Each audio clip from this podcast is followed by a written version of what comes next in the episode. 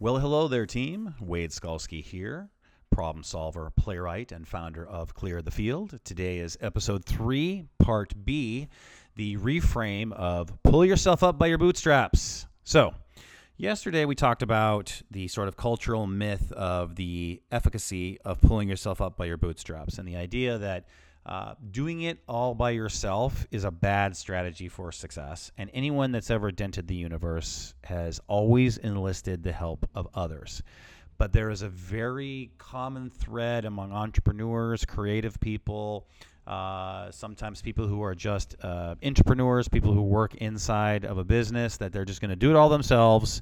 Like my two and a half year old who was like, I'm going to do it and doesn't let me help her do anything. Like, and she just sits there and struggles to put on her pants for 20 minutes, which is good.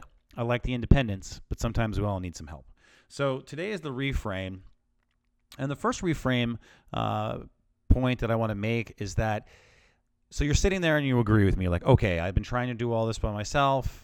Enlisting the help of others and persuading them to my sacred mission has not been a priority of mine. And now I feel depressed because I'm starting over. And the first thing I want you to understand is 99.9% of you already know enough people to get to wherever you want to go. It's sort of like the six degrees of Kevin Bacon. That's real. There's there's a string of connections and relationships from the group of people that you already know uh, that will get you almost anything that you want. And also, once you put yourself uh, into the universe in terms of uh, focusing on these connections, uh, they will show up randomly. It's just how it works. It's synchronicity. It's whatever you want to call it. It's the universe conspiring to help you. Whatever you want to call it, it's real. It happens. Uh, just believe me on this. It's one of the positive things that I've experienced. I, I, tell you a lot of landmines that I sit on, or sit on. So I can sit on a landmine. That's fine. That I have. Uh, I've probably sat on a few for a while. Uh, that I have that I have uh, triggered, sat upon, stand on, whatever, to avoid them. But I also have some positive things that have happened as a result of these strategies, and the universe will send you people. Okay, uh, you just have to be aware of it. So don't fret. You already have all the resources that you want. All right. So then what's your mindset? Well, I am a human being, and so some days I feel altruistic, and some days I feel selfish. And so whenever I'm trying to adopt a strategy, I make sure that I put forth something that satisfies both of those uh, those feelings, both of those times that I feel that way. So from an altruistic standpoint, all the great religions say you should treat your neighbor as you treat yourself, basically, is that you should treat others as if we're all the same. You know, if you hurt someone else, you're hurting yourself. You should, the golden rule, all, the great traditions basically say treat other people like you would like to be treated in some, some manner. All right. So that's sort of the altruistic, moral reason to do it. The, uh, but when you're selfish, it's actually uh, the most the best strategy that you can have over time. All right, there's this concept of an iterated game theory over time where uh, it's very simple. It's when you do something, you want to make sure that it works now, but you also want to make sure that it works repeatedly over time for your future self and for others. So it's the idea of game theory is that you want to be able to participate in the game now, but also have people want to participate in with you later. So an example of people who don't do this is psychopaths, right? Like if you're a psychopath, you're probably not listening to this because you know everything already and you're narcissistic and you don't care about listening to what anyone else has to say. So I'm not worried about offending a psychopath. But psychopaths basically, they'll move into a network of people or a network of an organization. They'll manipulate and dominate everyone uh, to get what they want. Then they get found out and then they have to move to another uh, community organization, group of people, network, whatever, and they just keep moving as they get found out, right? Well, that's uh, that takes a lot of. Uh, first of all, it's it's bad from an altruistic, you know, moral sense. But second of all, it's a bad strategy because there's a lot of startup cost everywhere that you go. It, it, it takes a lot to create things, not as much to maintain things. So that's the whole idea of an iterated game over time is that's why you want to be a good sport right? You, you want to win the game today but you also want people to play with you later. I'll give you an example. Uh, i used to be a terrible sport at basketball. I used to uh, i'm six four and a half as i've said and i would always have to play the center. I'd always have to be in the middle. So no matter how big the other guy was the biggest guy i ever played was like seven feet two inches tall right? Um, i would have to cover the rim and protect the rim and, and I used to have some manner of hops or whatever but I whenever someone would come behind me and I wouldn't get help and then there was like a layup would happen behind me or I would have to switch to help and then my guy would score I would get so pissed because I took it personal that that guy scored and that I took it personal that my teammate didn't help me and I would yell at my teammates, right? So that may make them want to cover the guy in that specific game, but in their head they're like, I don't want to play with that guy anymore. And it, it made it so that people wouldn't want to play with me as much later. So it's not a successful strategy, right? So instead, you should do. Um, uh, you should do uh, behaviors in in sports that make people want to keep playing with you so uh, the example, here's a really good example. This just happened this weekend.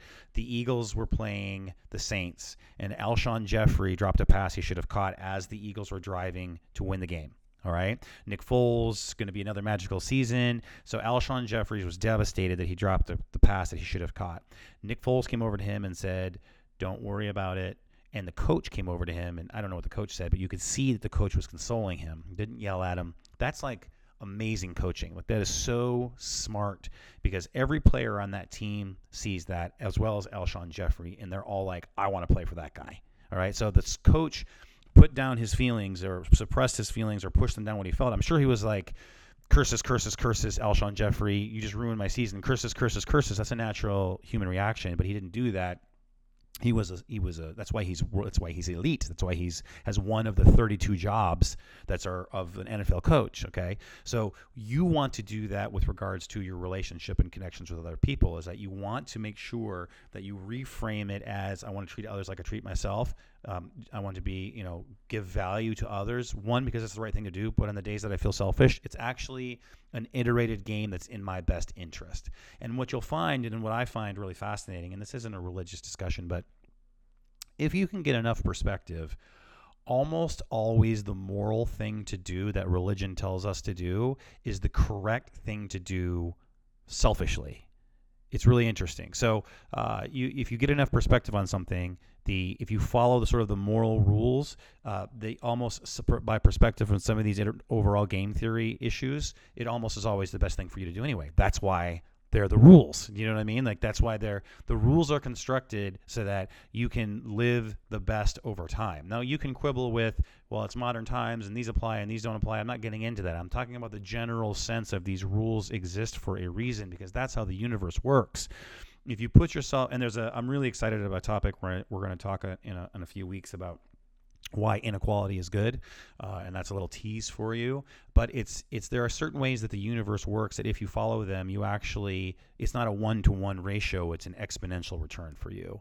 And so that's why the rules are there. Is not because it's some onerous um, onerous thing that you have to do. It's because it's actually good for you. And so so that's the issue with basically that you know you always want to try to find okay an altruistic reason and a selfish reason they're usually the same thing. So um, we want to treat others like we we want to be treated ourselves when we're establishing these relationships. We don't want to be a psychopath and move from location to location or even like go down that the the spectrum towards psychopath. We want to give value to people because it's the right thing to do, but it's also it's in our best interest.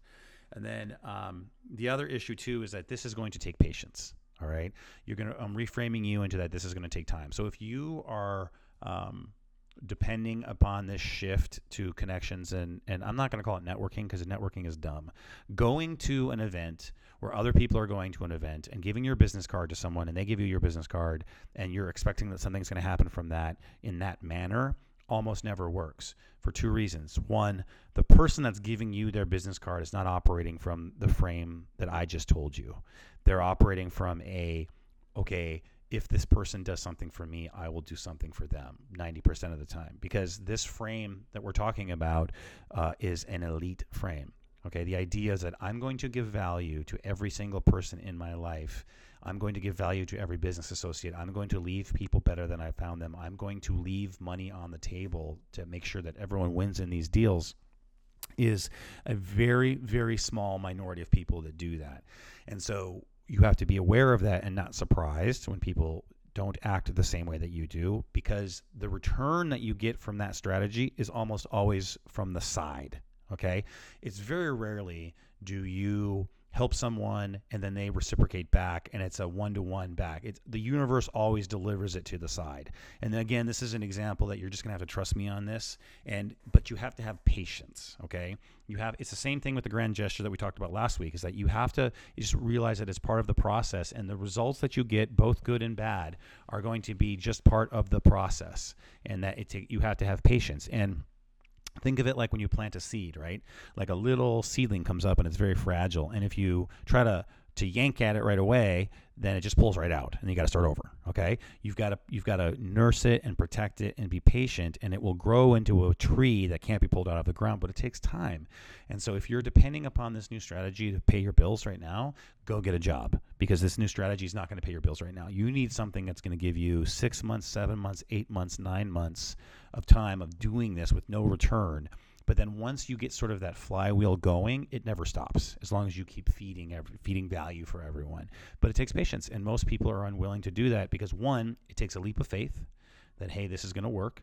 Two, it takes patience because and people are very very impatient. They want everything right now. But the reason why you know the whole purpose of clear the field is to create space for people to be able to get what they want well part of that space is creating a network around you to support you so that you don't have to do everything yourself. And that compresses time frames and leverages the networks of other people, but it doesn't leverage it in a way of that it's manipulative. It leverages in a way that people are like, "No, I want to help you." And the reason why they want to help you is because you're always adding value. And then you start to find people who are in alignment with your mission, right? Like my ultimate mission, my unicorn mission is to help creative people move towards their creative power. If you think about a triangle, that's the tip of the triangle for me, right? But I can't get there right away, in my opinion. I have to help as many people as I possibly can with clear the field, and those people will start to show up down the down the road. Some of them may show up right away. Some of them may not show up for three years, right?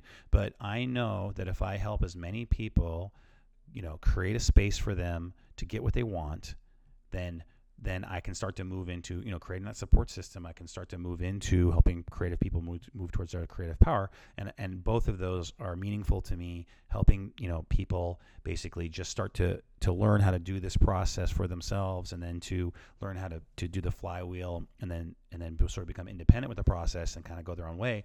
That really is important to me. And, but it's also from a selfish perspective, my ultimate goal five years from now is to be working 100% with creative people, you know, helping them create and, and teaching them these lessons so that so that they're able to sort of navigate both the the universe and you know the the order of the universe and the chaos. But that's a I'm digressing on that. But but I know for I just know for a fact that I have to help. That's too small of a group of people, right? There may be like four people like that that I'm going to help. I have no idea, but the the, the I need to help a, a large group of people do the same thing for them because improving your life is a creative act changing your life is a creative act. So it's the same thing. It's just I want to eventually get to specifically people who are creating art, right? But the only way that I get there is to go through this process, and that takes patience. And I'm willing to put in if it's 10 years, it's 10 years because because the the, the skills of what I'm teaching people are exactly the same.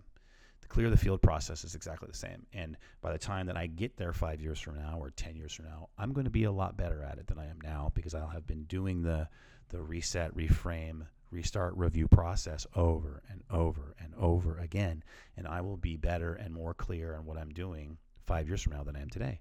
And so when that unicorn that I want to help comes in that that like um, super creative person who needs to be you know needs to kind of has a wild horse for a brain and needs a little help on on putting a you know putting a little fence around it so they can create um, I'll be ready for that person and then um, but that's going to take a lot of work and and that's going to take a lot of time. But along the way, um, there's a ton of people that this can be helpful for, and it's just a different type of creation, and that's what I'm excited about because seeing people improve their lives, seeing people be able to orient themselves upward, right, uh, orient themselves towards something they want to achieve is exciting.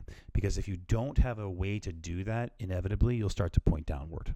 You'll start to become frustrated, upset. You know, you will you you you will maybe do alternate you know bad habits to adjust for the reason why you feel the way that you feel, and, and and then you kind of go. You're either expanding or contracting, and there's no neutral. Life doesn't let you do that. There's no there's no there's no neutral in the universe. There's always you know every garden has weeds that must be picked. Every field must be tilled every season. And um, if I can help people point upward and move towards what they want, that's an act of creation as well. And so that satisfies my sacred mission of helping people move towards their creative power. It's just a different area or arena that I'm working in. Um, and so that takes patience. And so I have to practice what I what I'm trying to tell you and I'm willing to put in that time because that's what it takes. And you should be willing to put in that time for what you want to do, whatever your sacred mission is. And so the reframe on this to kind of summarize is that you already know everyone that you need to know, and if you don't, the universe will give it to you. You need to add as much value as you possibly can to everyone around you for the next six months with no expectation of any return.